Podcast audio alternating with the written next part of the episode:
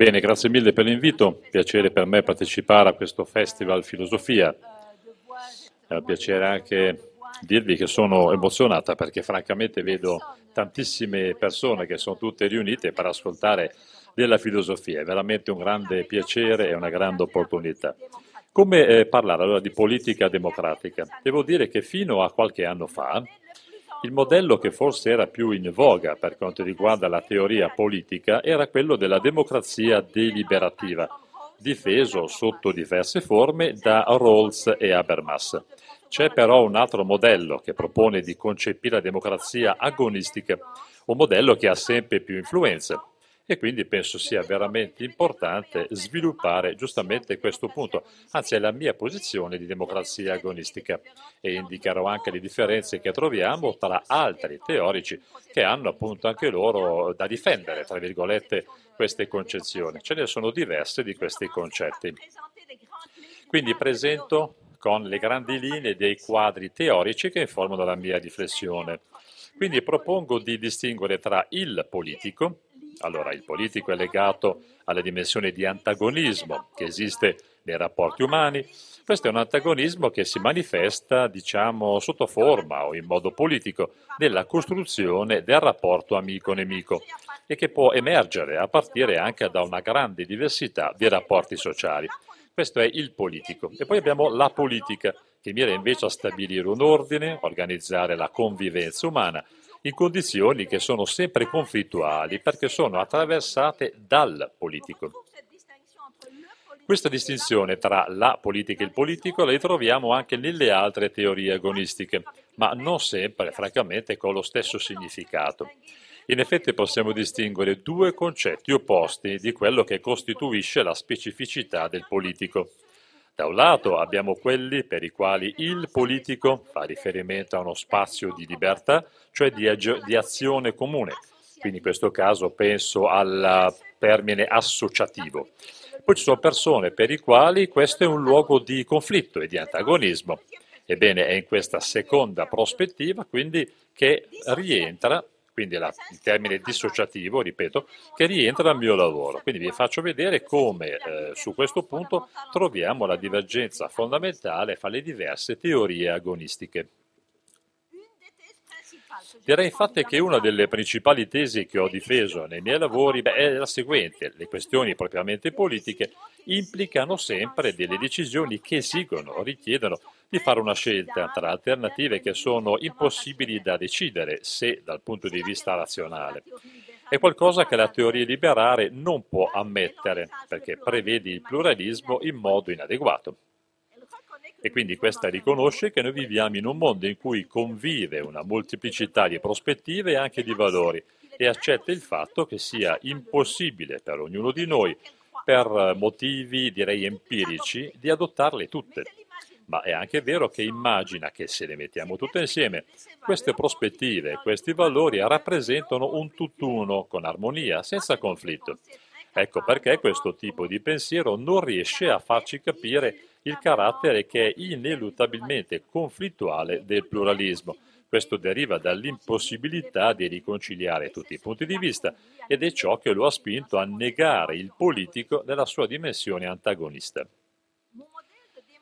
Il mio modello infatti di democrazia agonistica ci dice che esiste una forma di negatività radicale e che la società è necessariamente divisa. Questo vuol dire che unicamente quando prendiamo in esame il politico nella sua dimensione di antagonismo, solo in questo caso riusciamo a cogliere la sfida della politica democratica di oggi. In effetti la vita pubblica non potrà mai fare a meno dell'antagonismo, perché riguarda l'azione pubblica e anche la formazione di identità dette collettive. Mira cioè a costituire un noi in un contesto di diversità e anche di conflitto. Ora, per costituire un noi bisogna pur distinguerlo da un loro e quindi la domanda cruciale della, do- politica, poli- della de- politica democratica di oggi non è arrivare a un consenso senza esclusione, perché questo giustamente spetterebbe alla creazione di un noi, un noi che non avrebbe come correlato un loro. E quindi riprendo, dobbiamo invece stabilire la distinzione noi-loro in modo tale che questa sia compatibile con il pluralismo. Ora, se eh, facessi riferimento al modello di pluralismo agonistico, che peraltro è elaborato in alcuni libri, ad esempio The Democratic Paradox del 2000 e anche On the Political, sempre del 2005, quello che caratterizza la democrazia pluralista è proprio instaurare, creare una distinzione che c'è tra le categorie di nemico e la categoria detto avversario. Cosa significa questo? Significa che all'interno del noi, che costituisce la comunità politica, beh, eh, l'oppositore non è considerato un nemico da abbattere, ma come un avversario, la cui esistenza è legittima. Quindi le sue idee saranno combattute con vigore, certo, ma il suo diritto a difenderle non sarà mai messo in discussione. Allora, per quanto riguarda invece la politica democratica, beh, qual è l'obiettivo? Non è creare un consenso impossibile, si tratta invece di generare e creare delle istituzioni che permettono di trasformare l'antagonismo, quindi l'opposizione amico-nemico, in eh, confronto tra avversari.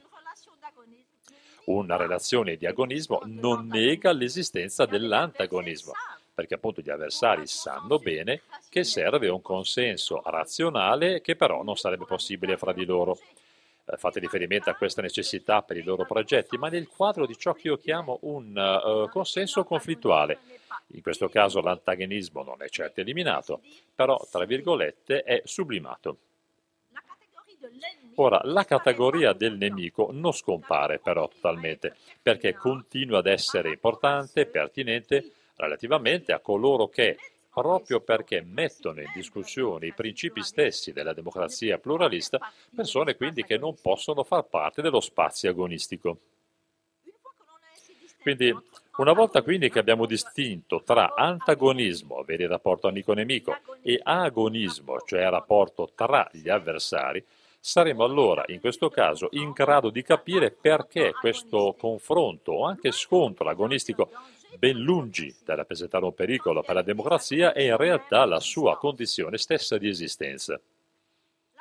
Sappiamo infatti che la democrazia non può sicuramente sopravvivere senza alcune forme di consenso, in assenza di forme di consenso, che devono riguardare la partecipazione, l'adesione ai valori etico-politici che rappresentano i suoi principi di legittimità e sulle istituzioni nelle quali appunto rientra devono però anche permettere al conflitto di esprimersi e questo ovviamente, come sappiamo, richiede il fatto che i cittadini abbiano veramente la possibilità di scegliere tra alternative reali. Ed è questo che ci dà l'idea appunto di consenso conflittuale. Quindi in questo momento direi che bisogna introdurre la categoria di egemonia. È l'egemonia infatti che ci permetterà di giustificare la natura della lotta agonistica. Infatti per capire bene il politico e percepirlo proprio come possibilità sempre presente dell'antagonismo, sarà necessario riconoscere quella che è l'assenza di un fondamento ultimo e anche l'indecidibilità, che è quella che impregna qualsiasi ordine.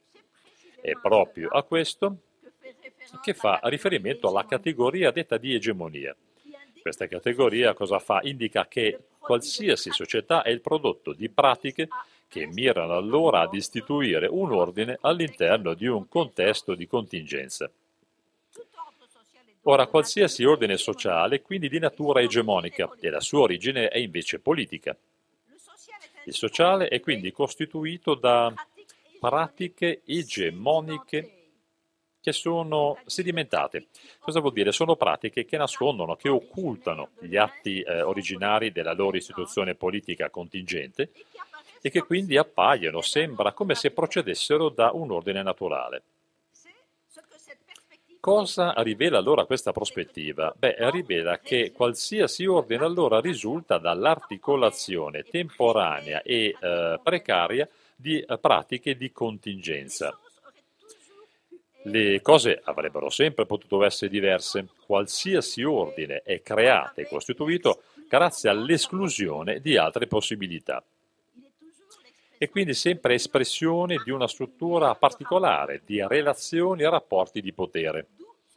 Da qui deriva il suo carattere politico. Sappiamo anche che qualsiasi ordine sociale che a un certo punto viene percepito come naturale, così come il buon senso o il senso comune che l'accompagna, è in effetti che cosa? Beh, è il risultato di pratiche egemoniche eh, sedimentarie. Questo non è mai, mai la manifestazione di eh, oggettività che sarebbe esterna alle pratiche attraverso le quali questo stesso ordine viene stabilito. Quello quindi che è in gioco nella lotta agonistica è proprio la configurazione dei rapporti di potere. Questa configurazione e questi rapporti strutturano che cosa? Un ordine sociale, nonché il tipo di egemonia che questi stessi costituiscono. Si tratta allora in questo caso di uno scontro, un confronto forte tra progetti egemonici opposti che ovviamente non potranno mai essere riconciliati, almeno razionalmente. La dimensione antagonista quindi sarà sempre presente, ma sarà come dire messa in scena attraverso uno scontro, uno scontro le cui procedure sono accettate dagli avversari. Ora, il modello agonistico che propongo riconosce il carattere contingente di queste articolazioni egemoniche, che sono quelle che determinano la configurazione specifica di una società a un certo momento. E il fatto che visto che si tratta di costruzioni pragmatiche e contingenti, queste stesse potranno sempre essere disarticolate, cioè trasformate dalla lotta agonistica. Diversamente dai modelli liberali, tale prospettiva agonistica allora prende in esame un altro fatto, e cioè che qualsiasi ordine sociale è politicamente istituito e quindi la base degli interventi egemonici è una base che non sarà mai neutra, un terreno mai neutro. Perché? Perché questo sarà sempre il prodotto di pratiche egemoniche precedenti. Per quanto riguarda lo spazio pubblico, ben lungi anche qui da essere previsto come fa Habermas, ovvero come terreno o base privilegiata per ricercare consenso, e riprendo, il mio approccio, il mio approccio agonistico lo concepisce come un vero e proprio campo di battaglia, in cui i progetti di egemonia si affrontano, si scontrano meglio ancora, senza alcuna possibilità di riconciliazione finale. Quindi questo mio disaccordo con Habermas non deve sorprendere, visto che, almeno in parte, eh, è, una, è in opposizione al suo modello di democrazia deliberativa. È un modello che io stesso ho sviluppato quando ho eh, creato la mia concezione antagonistica. Ma vorrei in questo momento esaminare quelle che sono le differenze che esistono tra appunto il mio approccio agonistico e l'approccio che noi troviamo, direi, in un certo numero di eh, concetti, di concezioni che fanno parte, anche queste fanno parte di una prospettiva agonistica.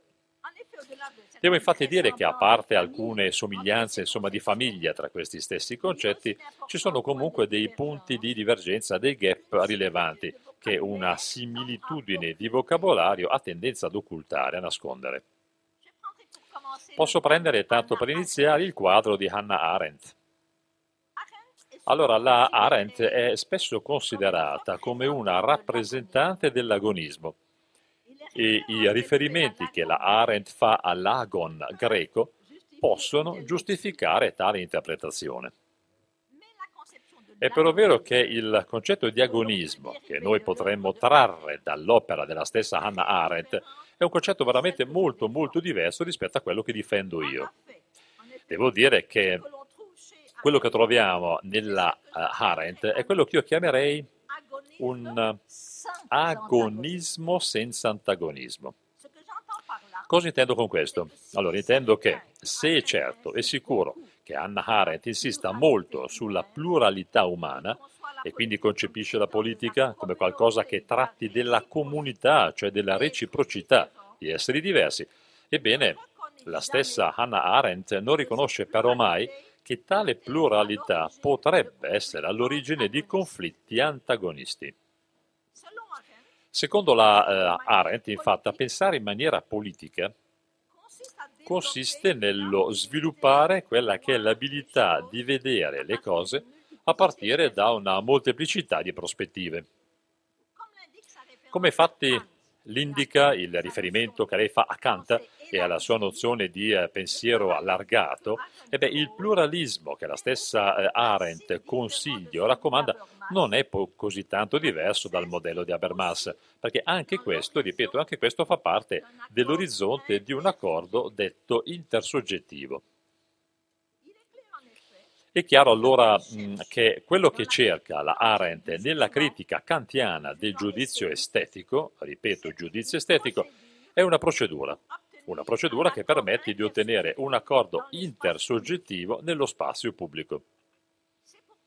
Ed è proprio per questo che credo di poter affermare quanto segue, cioè che nonostante le differenze che esistono fra i loro rispettivi approcci, allora eh, Hannah Arendt si accorda quasi con Habermas per prevedere vedere lo spazio pubblico come luogo, luogo in cui si può creare, stabilire il consenso. Allora, eh, evidentemente in questo caso tale consenso è il risultato di uno scambio, uno scambio di punti di vista, uno scambio di opinioni, eh, proprio nel senso di doxa, eh, come termine greco, e attenzione, e non nel senso di discourse in tedesco, discourse razionale come in Habermas. Come è stato infatti eh, fatto notare da Linda Zerilli nel libro Femminismo e abisso della libertà, mentre in Habermas il consenso viene a galla tramite ciò che, Cal, eh, che Kant chiama in tedesco disputieren, ovvero uno scambio di uh, argomentazioni vincolato da regole logiche, ebbene per Anna Arendt è una uh, questione invece sempre tedesco di streiten. Streiten vuol dire che è un accordo che sicuramente si produce grazie al convincimento, alla persuasione. Uh, allo streiten non si arriva tramite prove che non possono essere rifiutate. Ora, Uh, nessuno dei due riesce però a riconoscere un fatto, e cioè la natura egemonica di qualsiasi forma e tipo di consenso in politica. E quindi possiamo vedere che questo carattere, che veramente non è radicabile dell'antagonismo, questo è il momento del, uh, in tedesco, Widerstreit, ovvero quello che Lyotard uh, definisce différent, uh, la lite, la controversia. Allora, il mio concetto di agonismo, quindi, deve essere distinto anche da un altro concetto, quello, eh, come dire, chiaramente influenzato dal pensiero di Hannah Arendt, eh, che noi ritroviamo in Bonnie Honig, che, come sapete, è stata una teorica femminista statunitense. Ora, nel libro di Bonnie Honig che si chiama Political Theory and the Displacement of uh, Politics, la stessa Honig rimprovera agli concetti liberali di essere troppo consensuali e quindi sottolinea quello che è il potenziale di emancipazione della contestazione politica. Contestazione che permette di uh, interrogare, mettere uh, come dire, sotto torchio, se volete, le pratiche già stabilite. Difende cioè un concetto della politica che si basa sulla virtù, e eh, nel centro di questa lei inserisce questa contestazione agonistica. Grazie a questa contestazione agonistica i cittadini allora sono in grado di mantenere aperto uno spazio di dibattito, conseguentemente di impedire quindi che venga messo una fine, un termine proprio al confronto, o meglio ancora allo scontro delle varie posizioni. Quello quindi che è fondamentale in questa lotta agonistica, così come questa lotta è concepita almeno dalla Honig, è proprio la messa in questione, una messa in questione permanente di quelle che sono le identità e anche le idee dominanti. È proprio in questo modo che in un articolo che si chiamava in inglese Towards an Agonistic Feminism, Arendt and the Politics of Identity, uh, la stessa Bonnie Honig dichiara quanto segue, e cioè dichiara che l'importanza dell'opera di Hannah Arendt per le femministe consiste nel procurare loro una politica agonistica della performatività.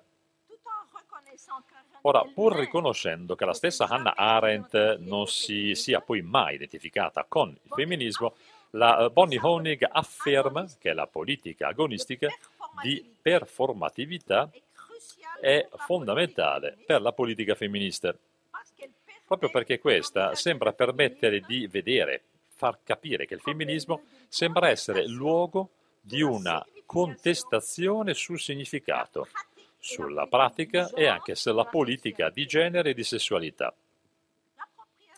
Ora, l'appropriazione delle idee di Hannah Arendt dovrebbe, secondo appunto la Honig, dovrebbe riprendo permettere alle femministe di capire che le identità sono sempre prodotte in modo performativo e quindi dovrebbero permettere di fatto di mettere in discussione tutte quelle che sono le posizioni di soggetto già esistenti e conseguentemente di liberare l'identità della, tra virgolette, donna dalle categorie restrittive nelle quali si tenta di rinchiuderla.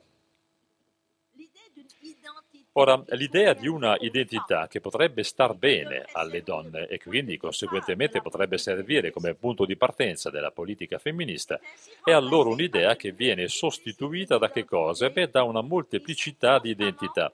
Identità che sono costantemente prodotte all'interno di uno spazio agonistico il che, come immaginiamo, apre la porta, se volete, a quella che sarà poi l'emancipazione femminile. Ora, come capiamo e vediamo, questa lotta agonistica, secondo la Honig, si riduce a che cosa? Beh, si riduce al momento della contestazione. Quindi quello che è importante per la stessa Honig è quanto segue, cioè garantire l'espressione della pluralità e conseguentemente andare ad impedire che non sia quindi mai messo una fine al processo appunto di messa in discussione. Ora, dal canto mio, credo che, almeno in questo caso, si tratti semplicemente di una delle dimensioni della stessa lotta agonistica. Lotta agonistica che ovviamente non potrà limitarsi alla contestazione. E credo anche che il secondo momento, cioè quello della costruzione di nuove articolazioni egemoniche, sia in politica fondamentale. Questo è il motivo per il quale credo che questo concetto di agonismo, così come eh, lo ritroviamo nella Bonnie Honig, non permette, sottolineo, non permette di prevedere, capire la politica democratica almeno in modo adeguato. Dunque, eh, un problema simile è quello che io ho con il concetto di William Connolly. Connolly, come sapete, è un altro teorico dell'agonismo. Allora, William Connolly non è influenzato da uh, Hannah Arendt, ma piuttosto da Nietzsche, e quindi si è tanto sforzato di rendere questo concetto nicciano dell'agon compatibile con la politica democratica. Ora, nel suo libro Pluralismo eh, sostiene una radicalizzazione della democrazia e questo viene fatto grazie allo sviluppo all'interno dei gruppi di cittadini di quello che io chiamo nuovo ethos democratico. Ora, questo stesso ethos, eh, beh, Connolly lo concepisce sul modello di un impegno permanente all'interno di una contestazione agonistica. Questa contestazione dovrebbe rendere impossibile tutti quanti i tentativi di chiudere il dibattito. Ora, la nozione fondamentale dei lavori di Connolly è la seguente, cioè quella di, tra virgolette, rispetto agonistico. Questo è un concetto che lo stesso Connolly presenta come qualcosa che nasce dalla nostra condizione esistenziale comune, una condizione che è legata alla lotta per l'identità e al fatto di dover e poter riconoscere il nostro essere finiti, la nostra finitezza. Ora, il rispetto agonistico allora costituisce, rappresenta per Connolly che cosa? Beh, rappresenta la virtù principale, quella cardinale, come la definisco io, del tipo di pluralismo che lui raccomanda e eh, ci vede in questo la virtù politica veramente più importante in questo mondo pluralista in cui noi ci troviamo a vivere oggigiorno. Ora sono assolutamente d'accordo con le parole di Connolly quando appunto insiste sul ruolo che il rispetto deve svolgere negli avversari, avversari, avversari che si impegnano all'interno di una lotta agonistica. Uh, ritengo però che sia necessario farci una domanda, una domanda sui limiti di questo stesso rispetto agonistico. Domanda, tutti quanti gli antagonismi allora possono essere trasformati in agonismo? E ancora, in altri termini, altra domanda, tutte le posizioni devono allora essere considerate come legittime? E ancora, domanda, dobbiamo accordare loro, offrire loro un posto all'interno di quello che è lo spazio pubblico agonistico? Altra domanda, ci sono invece forse delle rivendicazioni che devono essere escluse proprio perché mettono in discussione direttamente quello che è il consenso conflittuale, consenso conflittuale che rappresenta una sorta di telaio, un quadro simbolico dentro il quale appunto gli oppositori si riconoscono come legittimi avversari? Per dirlo allora in parole povere e diverse, altra domanda, possiamo allora prevedere un pluralismo senza antagonismo? Ecco quindi, a, secondo quello che penso, personalmente, giustamente, la questione veramente politica. La questione politica che l'approccio di Connolly invece non permette di uh, riflettere su questi termini. Questo è il motivo per il quale ritengo che il suo concetto di agonismo, eh, francamente esattamente come quello della Honig, non può servire come quadro dentro il quale troviamo la politica democratica. Infatti, a mio avviso, per pensare, per agire politicamente, non possiamo in effetti bloccare il momento della decisione. Questo richiederebbe peraltro la creazione, cioè il, il, definire, lo stabilire una frontiera, richiederebbe la determinazione, la creazione, cioè di uno spazio di inclusione barra esclusione. Quindi qualsiasi tipo di prospettiva che possa quindi eludere questo momento diventerebbe incapace di trasformare la struttura dei rapporti di potere e anche di creare e instaurare una nuova egemonia. Ora, sicuramente non è mia intenzione quella di negare eh, la, la pertinenza, l'importanza di un ethos democratico, semplicemente penso potrebbe essere un errore ridurre la politica democratica alla semplice promozione di una etica di rispetto agonistico. Dunque, credo che questo sia esattamente ciò che propone Connolly. E quindi, invece di lavorare su un nuovo concetto di politica democratica, quello che noi ritroviamo in lui e nei suoi testi, che cos'è? Beh, è una nuova forma di etica pluralista. È allora un'etica che probabilmente ha qualche merito ma sicuramente questa etica non credo sia sufficiente per capire quella che è la natura di una politica democratica egemonica e non ci fa neanche capire francamente quelli che sono i limiti che questa stessa deve imporre al pluralismo. Direi quindi che la differenza fondamentale che c'è tra appunto il mio concetto di agonismo e il, i vari concetti al plurale che appunto ho appena brevemente esaminato Ebbene, questa differenza di prendo si trova proprio nell'assenza, nel caso di Hannah Arendt, della Honig, ma anche di Connolly, di quelle che sono le due dimensioni, a mio avviso, centrali, fondamentali nel mio approccio e che sono, almeno per me, indispensabili per pensare al politico. Da una parte abbiamo l'antagonismo, dall'altra abbiamo l'egemonia. Ora, l'obiettivo principale di questi autori che ho appena citato è di eh, impedire quella che è la chiusura di questo dibattito e conseguentemente di dare eh, libero corso a quella che è l'espressione della pluralità. Direi che la loro celebrazione di una politica di destabilizzazione cosa fa? Beh, va ad ignorare, a mio avviso, quella che è la fase della lotta egemonica questa lotta consiste nel definire una catena di equivalenza tra le diverse lotte democratiche. Tutto questo viene fatto per realizzare un'altra egemonia. Probabilmente non è neanche sufficiente disturbare, tra virgolette, le procedure dominanti e di andare a spostare, dislocare quelle che sono le disposizioni esistenti per riuscire a radicalizzarla questa democrazia. Quando infatti accettiamo che l'antagonismo non può mai, mai essere definitivamente eliminato, se accettiamo il fatto che qualsiasi ordine sia di natura egemonica, beh, allora non possiamo sicuramente schivare, evitare la questione veramente centrale in politica. Ovvero, domanda, quali sono i limiti dell'agonismo? E ancora, quali sono di conseguenza le istituzioni, quali sono le configurazioni di potere che bisogna allora trasformare al fine di poter radicalizzare la stessa democrazia. Credo che questo eh, richieda di affrontare il momento della decisione e lo stesso eh, pensiero, la stessa idea implica obbligatoriamente di avere una forma di chiusura. Questo è quello che divisione e antagonismi sono riconosciuti appunto come eh, ineradicabili.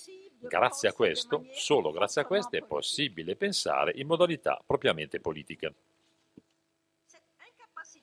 Ora, questa incapacità allora di poter rendere conto della natura della decisione politica degli autori che ho appena esaminato, allora, beh, direi che questa è legata proprio al modo in cui gli stessi concepiscono il politico in qualità di azione o agire in comune. E conseguentemente prevedono che cosa? Prevedono il pluralismo in termini di valorizzazione della molteplicità. Direi che questo li porta ad eludere quello che è il ruolo costitutivo del conflitto e anche dell'antagonismo. Direi infatti che la visione eh, dissociativa del politico, che è quella nella quale si trova francamente il mio lavoro, Ebbene, questa visione riconosce al contrario quello che è il carattere invece costitutivo della divisione sociale. E anche la impossibilità di una riconciliazione finale. Ora, questi due concetti, queste due concezioni cosa fanno? Beh, affermano che nella democrazia moderna succede quanto segue, e cioè il popolo non può più essere considerato come uno, Dobbiamo invece pensare che mentre nella prima prospettiva questo viene visto come multiplo, ebbene nella seconda prospettiva, che è quella che appunto io difendo, il pubblico e gli altri vengono visti come divisi. Pensare quindi alla democrazia in termini agonistici permette allora anche un'altra cosa, e cioè di rendere giustizia a quello che è il ruolo degli affetti in politica. Devo infatti dire che eh, ci potrebbe essere un'altra manchevolezza, una carenza dei vari concetti di democrazia. Eh, in effetti questi la vedono come orientata appunto all'ostensione del consenso, e cioè insomma questa democrazia di tipo deliberativo, così l'ho definita. Ebbene, cosa vuol dire questo? Vuol dire che richiede che cosa? Di eh, espellere tutte quante le eh, pulsioni e passioni dallo spazio politico. E questo per che cosa? Per arrivare a un cosiddetto accordo razionale. Ora, se ci comportiamo in questo modo, beh, in questo caso questo pensiero trascura il ruolo cruciale che, sono, che è giocato dagli affetti comuni, almeno nella costruzione delle identificazioni politiche. Queste identificazioni politiche saranno allora sempre, sempre costruite nel rapporto noi-loro. Ora, la politica necessariamente ha allora un carattere, diciamo, di parte Sappiamo quindi che anche una politica democratica deve allora offrire proprio con la lotta agonistica, riprendo, deve offrire la possibilità di mobilitare le passioni verso gli obiettivi democratici. Ora, se le società europee devono allora oggigiorno affrontare quella che è una grave crisi di rappresentazione, e ben questo succede perché dominano l'idea seguente, cioè che non ci sia alternativa. Sembra che non ci sia alternativa alla globalizzazione neoliberale. Sappiamo anche che il consenso che è stato creato, che si è stabilito su questo punto tra i partiti di centro-destra e quelli di centro-sinistra, beh, impediscono beh, che cosa? Il fatto di far venire a gallo un dibattito agonistico, un dibattito che invece potrebbe fornire ai cittadini quella che è la possibilità di potersi identificare con dei progetti diversi. Ed è quello che io nel mio eh, libro sul politico chiamo la posizione post-politica, cioè un non è centro-destra, non è centro-sinistra, fondamentalmente ci propongono la stessa politica, per cui i cittadini, quando si recheranno alle urne, fondamentalmente non hanno la possibilità di fare delle scelte. Questo vuol dire che le indignados, quelli spagnoli, sapete, ci dicevano, allora, noi abbiamo sì come dire, il voto, ma in questo voto non esprimiamo la nostra voce e hanno ragione appunto perché se possiamo andare a votare per partiti tutti che ci ripropongono fondamentalmente la stessa cosa, al voto sì che ci andiamo, ma alla fine poi non abbiamo la voce, non possiamo far sentire la nostra voce a livello di decidere su progetti diversi. E per me è questo che è all'origine della crisi della rappresentazione, eh, che è una crisi che noi viviamo attualmente nelle nostre società, almeno quelle eh, occidentali. Um, questo è un elemento, un elemento, per me veramente molto importante. Si tratta cioè di questo uh, consenso, ripeto, post-politico, cioè è una vera e propria assenza, l'assenza di avere la possibilità di intervenire veramente, di scegliere davvero. Tutto questo, ripeto, a mio avviso, spiega il successo dei partiti populisti di destra.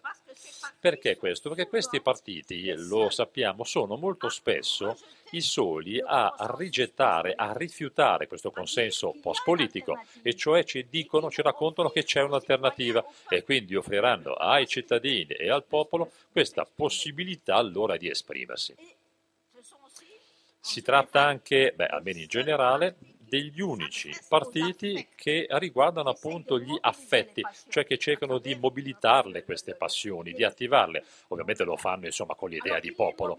e quindi le attivano, mobilitano queste pulsioni e passioni, lo fanno con un vocabolario xenofobico se volete, però eh, questo modo appunto di lottare eh, così contro gli altri cosa che succede appunto molto spesso, cosa fanno? Beh, fanno delle demonizzazioni, noi li demonizziamo, si dichiara che si trattano appunto di persone che portano avanti delle malattie morali e quindi facciamo una condanna morale su queste partite queste persone. A mio avviso bisogna invece mobilitarle di nuovo queste nostre passioni in un modo diverso, cioè all'interno appunto di un cammino, di una direzione democratica. Come diceva Spinoza benissimo, l'unico modo di lottare contro degli affetti è sviluppare che cosa? Degli affetti sì ma più forti.